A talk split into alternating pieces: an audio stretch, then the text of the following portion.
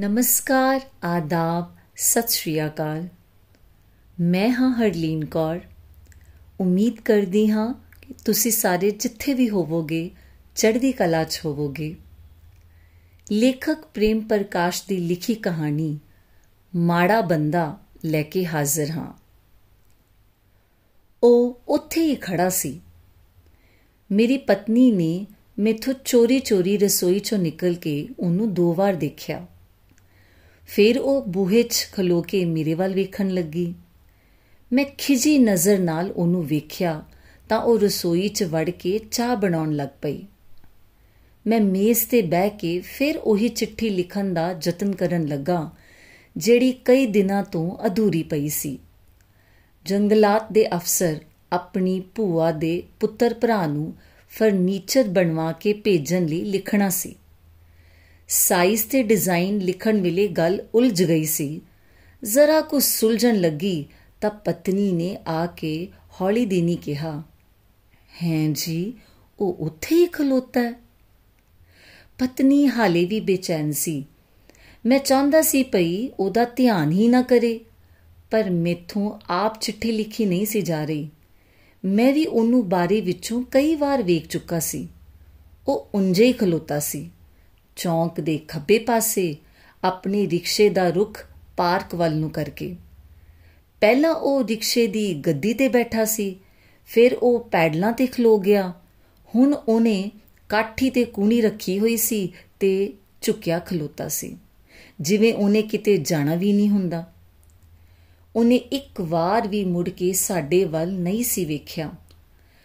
ਘੱਟੋ ਘੱਟ ਉਦੋਂ ਉਹ ਖਾਲੀ ਪਲਾਟ ਵੱਲ ਵੇਖੀ ਜਾ ਰਿਹਾ ਸੀ। ਜਿਵੇਂ ਉਹਦਾ ਸਾਡੇ ਨਾਲ ਕੋਈ ਲੈਣ ਦੇਣ ਹੀ ਨਾ ਹੋਵੇ। ਕੁੱਬੀ ਹੋਈ ਉਹਦੀ ਪਿੱਠ ਤੇ ਸੱਜੇ ਮੋਢੇ ਦੀ ਹੱਡੀ ਤੱਕ ਪੈੜੀ ਜੀ ਬੁਸ਼ਰਟ ਤੇ ਹੋਰ ਰੰਗ ਦੇ ਕੱਪੜੇ ਦੀ ਟਾਕੀ ਲੱਗੀ ਹੋਈ ਸੀ। ਕਾਲੀਆਂ ਸੁੱਕੀਆਂ ਲੱਤਾਂ ਸਨ ਤੇ ਸਿਰ ਦੇ ਵਾਲ ਮੈਲੇ ਉਲਝੇ ਹੋਏ ਸਨ। ਉਹਨੂੰ ਵੇਖ ਕੇ ਹੀ ਦਿਲ ਖਰਾਬ ਹੁੰਦਾ ਸੀ। ਜੇ ਉਹਦੀ ਫੋਟੋ ਖਿੱਚ ਕੇ ਅਖਬਾਰ 'ਚ ਛਾਪੀ ਜਾਵੇ ਤੇ ਹੇਠਾਂ ਲਿਖ ਦਿੱਤਾ ਜਾਵੇ। ਇਹ ਹੈ ਉਹ ਮੁੰਡਾ ਜਿਹੜਾ ਆਪਣੇ ਮਾਲਕ, ਉਹਦੀ ਪਤਨੀ ਤੇ ਇਕਲੌਤੇ ਪੁੱਤਰ ਨੂੰ ਕਤਲ ਕਰਕੇ ਉਹਨਾਂ ਦੇ ਸਾਰੇ ਗਹਿਣੇ ਲੈ ਕੇ ਭੱਜ ਗਿਆ ਸੀ, ਤਾਂ ਲੋਕ ਸੱਚ ਮੰਨ ਲੈਣਗੇ। ਇਹਦੀਆਂ ਭੁੱਖੀਆਂ ਭੁੱਖੀਆਂ ਨਜ਼ਰਾਂ ਇਸ ਤਰ੍ਹਾਂ ਹੈਰਾਨੀ ਨਾਲ ਵੇਖਦੀਆਂ ਨੇ ਜਿਵੇਂ ਕੁਝ ਚੰਗਾ ਵੇਖਿਆ ਹੀ ਨਹੀਂ ਹੁੰਦਾ। ਕਮੀਨੀਆਂ ਜੀਆਂ ਜਦੋਂ ਉਹਨੇ ਭੈੜਾ ਜਿਹਾ ਮੂੰਹ ਕਰਕੇ ਆਨੇ ਕੱਢ ਕੇ ਮੇਰੇ ਵੱਲ ਤੱਕਿਆ ਸੀ, ਜਿਵੇਂ ਹੱਤਕ ਕਰ ਰਿਹਾ ਹੋਵੇ, ਤਾਂ ਮੈਨੂੰ ਖਿਜ ਆ ਗਈ ਸੀ। ਤੇ ਜਦੋਂ ਉਹਨੇ ਮੇਰੀ ਪਤਨੀ ਦੇ ਫੜਾਏ 2 ਰੁਪਏ ਬੁੜਬੁੜ ਕਰਕੇ ਵਗਾ ਮਾਰੇ ਸਨ, ਤਾਂ ਮੇਰਾ ਦਿਲ ਕੀਤਾ ਸੀ ਭਈ ਉਹਨੂੰ ਵਾਲਾਂ ਤੋਂ ਫੜ ਕੇ ਥੱਲੇ ਸੁੱਟ ਲਵਾਂ ਤੇ ਸੁੱਕੀਆਂ ਜਈਆਂ ਬਾਹਾਂ ਦੇ ਕਾਨੇ ਮਰੋੜ ਦੇਵਾਂ। ਪਰ ਮੇਰੀ ਪਤਨੀ ਨੇ ਮੈਨੂੰ ਰੋਕ ਦਿੱਤਾ। ਕੁਝ ਮੈਂ ਆਪ ਵੀ ਚੁੱਪ ਕਰ ਗਿਆ, ਭਈ ਇਸ ਕਮੀਨੇ ਜਿਹੇ ਬੰਦੇ ਨੂੰ ਕੀ ਹੱਥ ਲਾਉਣਾ ਹੈ? ਛਿੱਟੇ ਹੀ ਪੈਣਗੇ। ਉਹ ਨਿੱਕੀ ਜਿਹੀ ਗਾਲ ਕੱਢ ਦੇਵੇ, ਹੱਥ ਚੁੱਕ ਲਵੇ, ਸ਼ਰੀਫ ਆਦਮੀ ਮਿੱਟੀ ਹੋ ਜਾਂਦਾ ਹੈ। ਫੇਰ ਭਾਵੇਂ ਉਹ ਆਪਣੇ ਆਪ ਨੂੰ ਹੀ ਗਾਲਾਂ ਕੱਢ ਲਵੇ, ਲੋਕ ਸਮਝਦੇ ਨੇ ਦੂਜੇ ਨੂੰ ਹੀ ਕੱਢ ਰਿਹਾ ਹੈ। ਉਂਝ ਮੈਂ ਵੀ ਨਹੀਂ ਚਾਹੁੰਦਾ ਭਈ ਮਾੜੇ ਬੰਦੇ ਨਾਲ ਲੜਿਆ ਜਾਵੇ। ਪਰ ਇਹ ਬੇਇਨਸਾਫੀ ਵੀ ਸਹਿ ਨਹੀਂ ਹੁੰਦੀ। ਸਬਜ਼ੀ ਮੰਡੀ ਤੋਂ ਇੱਥੇ ਤੱਕ ਦੇ 2 ਰੁਪਏ ਦੇਣੇ ਤੈਅ ਕੀਤੇ ਸਨ ਮੇਰੀ ਪਤਨੀ ਨੇ। ਫਿਰ ਝਗੜਾ ਕਾਦਾ ਇਹ ਕਮੀਨਾ ਤਰੀਕਾ ਹੈ ਇਹਨਾਂ ਦਾ ਮੰਗਣ ਦਾ ਜਾਂ ਠੱਗਣ ਦਾ। ਪਹਿਲਾਂ ਕਹਿਣਗੇ, ਜੋ ਮਰਜ਼ੀ ਦੇ ਦਿਓ, ਪਰ ਲੈਣ ਵੇਲੇ ਆਪਣੀ ਮਰਜ਼ੀ ਦੇ ਲੈਣਗੇ। ਜੇ ਪੈਸੇ ਤੈਅ ਕਰ ਲੋ ਤਾਂ ਜਦੋਂ ਮੁਹੱਲਾ ਨੇੜੇ ਆਉਣ ਲੱਗਦਾ ਹੈ ਤਾਂ ਕਹਿਣ ਲੱਗ ਪੈਂਦੇ ਨੇ ਬੀਬੀ ਜੀ, ਇਹ ਤਾਂ ਬੜੀ ਦੂਰ ਏ। ਸ਼ਹਿਰ ਦਾ ਦੂਜਾ ਪਾਸਾ ਆ ਗਿਆ। ਮਾਡਲ ਟਾਊਨ ਤਾਂ ਡੂਢ ਮੀਲ ਲੰਮਾ ਏ। ਗਰੀਬ ਆਦਮੀ ਨੂੰ ਮਾਰ ਲਿਆ। ਇਸ ਵੇਲੇ ਕੋਈ ਇੰਨੀ ਦੂਰ ਕਾਹਨੂੰ ਆਂਦਾ ਏ? ਅਜੇ ਤਾਂ ਦੁਪਹਿਰ ਦੇ 2 ਹੀ ਵਜੇ ਸਨ। ਇਹਦਾ ਖਿਆਲ ਸੀ ਪਈ ਘਰ 'ਚ ਕੋਈ ਮਰਦ ਨਹੀਂ ਹੋਵੇਗਾ। ਜਨਾਨੀ ਨੂੰ ਠੱਗ ਲਵਾਂਗੇ। ਰਿਕਸ਼ਾ ਰੋਕ ਕੇ ਕਹਿੰਦਾ, ਇਹ ਤਾਂ ਬੀਬੀ ਜੀ ਸ਼ਕਤੀ ਨਗਰ ਹੀ ਆ ਗਿਆ। ਸੜਕ ਟੁੱਟੀ ਪਈ ਹੈ 3 ਰੁਪਏ ਦਿਓ। ਆਵਾਜ਼ ਸੁਣ ਕੇ ਮੈਂ ਬਾਹਰ ਨਿਕਲ ਆਇਆ। ਉਹਨੇ ਮੇਰੀ, ਉਹਨੇ ਮੇਰੇ ਸਾਹਮਣੇ ਮੇਰੀ ਪਤਨੀ ਦੇ ਫੜਾਏ 2 ਰੁਪਏ ਵਗਾ ਸੁੱਟੇ। ਜਦੋਂ ਮੈਂ ਉਹਨੂੰ ਕਮੀਨਾ ਕਹਿ ਕੇ ਮਾਰਨ ਲੱਗਾ ਤਾਂ ਗਰੀਬ ਹਾਂ ਨਾ, ਮਾੜਾ ਬੰਦਾ ਹਾਂ ਨਾ, ਆਖਦਾ ਭੈੜੀਆਂ ਜਿਹੀਆਂ ਨਜ਼ਰਾਂ ਨਾਲ ਵੇਖਦਾ ਰਿਕਸ਼ਾ ਲੈ ਕੇ ਤੁਰ ਗਿਆ। ਮੈਨੂੰ ਪਤਾ ਸੀ ਪਈ ਉਹ 1 ਰੁਪਈਆ ਵੱਧ ਮੰਗ ਕੇ 50 ਪੈਸੇ ਵੱਧ ਲੈਣੇ ਚਾਹੁੰਦਾ ਸੀ। ਪਰ ਇਹ ਕੋਈ ਤਰੀਕਾ ਸੀ? ਉਹ ਮਿੰਨਤ ਨਾਲ, ਮਿੰਨਤ ਨਾ ਸਹੀ, ਨਿਮਰਤਾ ਨਾਲ ਕਹਿੰਦਾ ਪਈ ਮੈਂ ਸਮਝਦਾ ਸੀ ਕੋਠੀ ਨੇੜੇ ਹੋਵੇਗੀ, ਪਰ ਬੀਬੀ ਜੀ, ਇਹ ਦੂਰ ਨਿਕਲੀ। ਮੈਨੂੰ 50 ਪੈਸੇ ਹੋਰ ਦੇ ਦਿਓ। ਉਹਨੂੰ ਉਸੇ ਵੇਲੇ ਮਿਲ ਜਾਣੇ ਸਨ। ਭਗਤਣੀ ਮੇਰੀ ਪਤਨੀ ਤਾਂ ਤੁਰੇ ਜਾਂਦੇ ਗਰੀਬ ਗੁਰਬੇ ਨੂੰ ਰੋਟੀ ਚਾਹ ਦੇ ਦਿੰਦੀ ਏ। ਇਹਨੇ ਤਾਂ ਫਿਰ ਵੀ ਉਹਨੂੰ ਢੋਕੇ ਲਿਆਂਦਾ ਸੀ। ਪਰ ਪੁਆੜਾ ਪੈ ਗਿਆ ਉਹਦੇ ਰੁਪਏ ਸੁੱਟਣ ਅਤੇ ਮੇਰੇ ਗਰਮ ਹੋਣ ਤੇ। ਮੇਰੀ ਪਤਨੀ ਚਾਹ ਦਾ ਆਪਣਾ ਕੱਪ ਵੀ ਮੇਰੇ ਕੋਲ ਲੈ ਆਈ ਤਾਂ ਚੀਨੀ ਲੈਣ ਦੇ ਬਹਾਨੇ ਇੱਕ ਵਾਰ ਫੇਰ ਉਹਨੂੰ ਵੇਖਣ ਆਈ। ਕੁਰਸੀ ਤੇ ਬਹਿ ਕੇ ਚਾਹ ਪੀਂਦੀ ਨੇ ਮੇਰੇ ਚਿਹਰੇ ਵੱਲ ਤੱਕਿਆ। ਜਦ ਮੈਂ ਚੁੱਪ ਹੀ ਰਿਹਾ ਤਾਂ ਆਪ ਹੀ ਬੋਲੀ, ਛੱਡੋ ਪਰੇ 3 ਰੁਪਏ ਹੀ ਨੇ ਨਾ, ਦੇ ਦਿਓ। ਨਹੀਂ, ਮੈਂ ਇੱਕੋ ਸ਼ਬਦ ਬੋਲਿਆ। ਉਹ ਗਰੀਬ ਹੈ, ਪੈਸੇ ਡਿੱਗ ਵੀ ਪੈਂਦੇ ਨੇ, ਬੱਚੇ ਰੋਜ਼ ਰੁਪਇਆ 2 ਰੁਪਏ ਖਰਚ ਦਿੰਦੇ ਨੇ, ਕਿੰਨੇ ਪੈਸੇ ਐਵੇਂ ਰੋੜ ਛੱਡੀ ਦੇ ਨੇ। ਉਹ ਰਿਕਸ਼ੇ ਵਾਲੇ ਦੀ ਵਕੀਲ ਬਣੀ ਬੈਠੀ ਸੀ, ਹਮਦਰਦੀ ਨਾਲ ਜਾਂ ਡਰ ਨਾਲ। ਉੰਜ ਉਹਦੀ ਗੱਲ ਠੀਕ ਸੀ, ਮੈਂ ਰੋਜ਼ 3-2.5 ਰੁਪਏ ਦੀਆਂ ਸਿਗਰਟਾਂ ਪੀਂਦਾ ਹਾਂ। ਮਹੀਨੇ 'ਚ 2-3 ਵਾਰ ਸਿਨੇਮਾ ਦੇਖਦਾ ਹਾਂ। ਡੈਡੀ ਰਿਕਸ਼ੇ ਵਾਲਾ ਉੱਥੇ ਹੀ ਖਲੋਤਾ। ਹੈ ਇੱਕ ਬੰਦੇ ਨੇ ਪੁੱਛਿਆ, ਚੱਲਣਾ ਹੀ ਕੰਪਨੀ ਬਾਗ? ਕਹਿੰਦਾ, ਨਹੀਂ। ਮੇਰੇ ਵੱਡੇ ਪੁੱਤਰ ਨੇ ਆ ਕੇ ਦੱਸਿਆ, ਬੇਵਕੂਫ, ਜਾਹਲ, ਤਦੇ ਗਰੀਬ ਨੇ। ਨਾਜਾਇਜ਼ ਤਰੀਕੇ ਨਾਲ 1 ਰੁਪਿਆ ਕਮਾਉਣ ਬਦਲੇ 2 ਰੁਪਏ ਦੀ ਸਵਾਰੀ ਗਵਾ ਦਿੱਤੀ। ਪੂਰਾ 1 ਘੰਟਾ ਬਰਬਾਦ ਕਰ ਲਿਆ। 5 ਰੁਪਏ ਕਮਾਏ ਜਾ ਸਕਦੇ ਸੀ ਇਸ ਸਮੇਂ 'ਚ।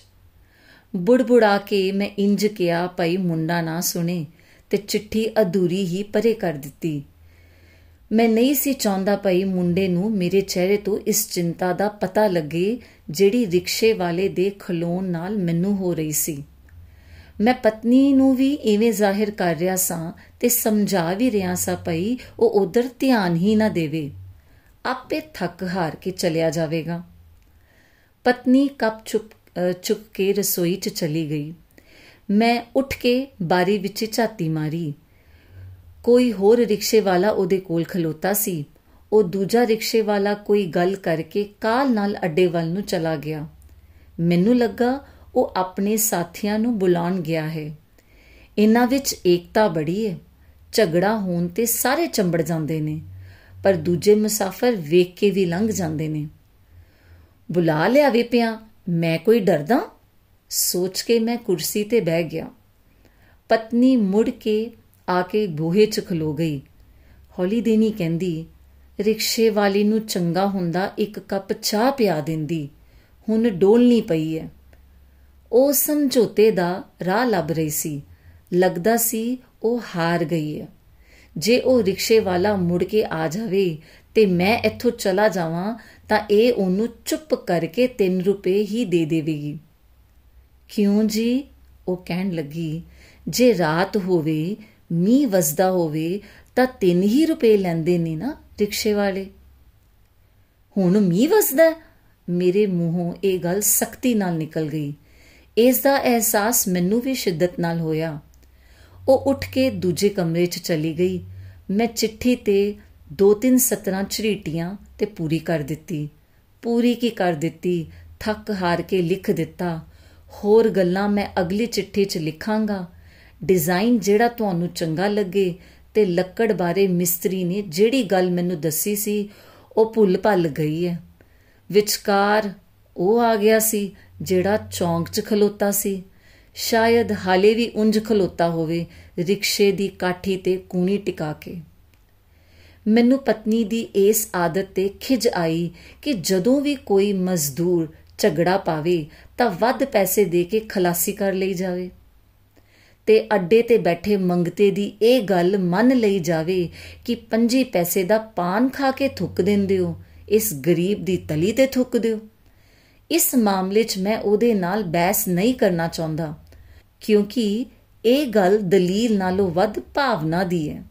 ਉਹ ਪੁੰਨ ਸਮਝ ਕੇ ਸੁਖੀ ਹੋ ਜਾਂਦੀ ਹੈ ਤੇ ਰਿਕਸ਼ੇ ਵਾਲਾ ਜਾਂ ਮੰਗਤਾ ਠੇਕੇ ਤੋਂ ਬੋਤਲ ਲੈ ਕੇ ਆਉਂਦਾ ਹੈ।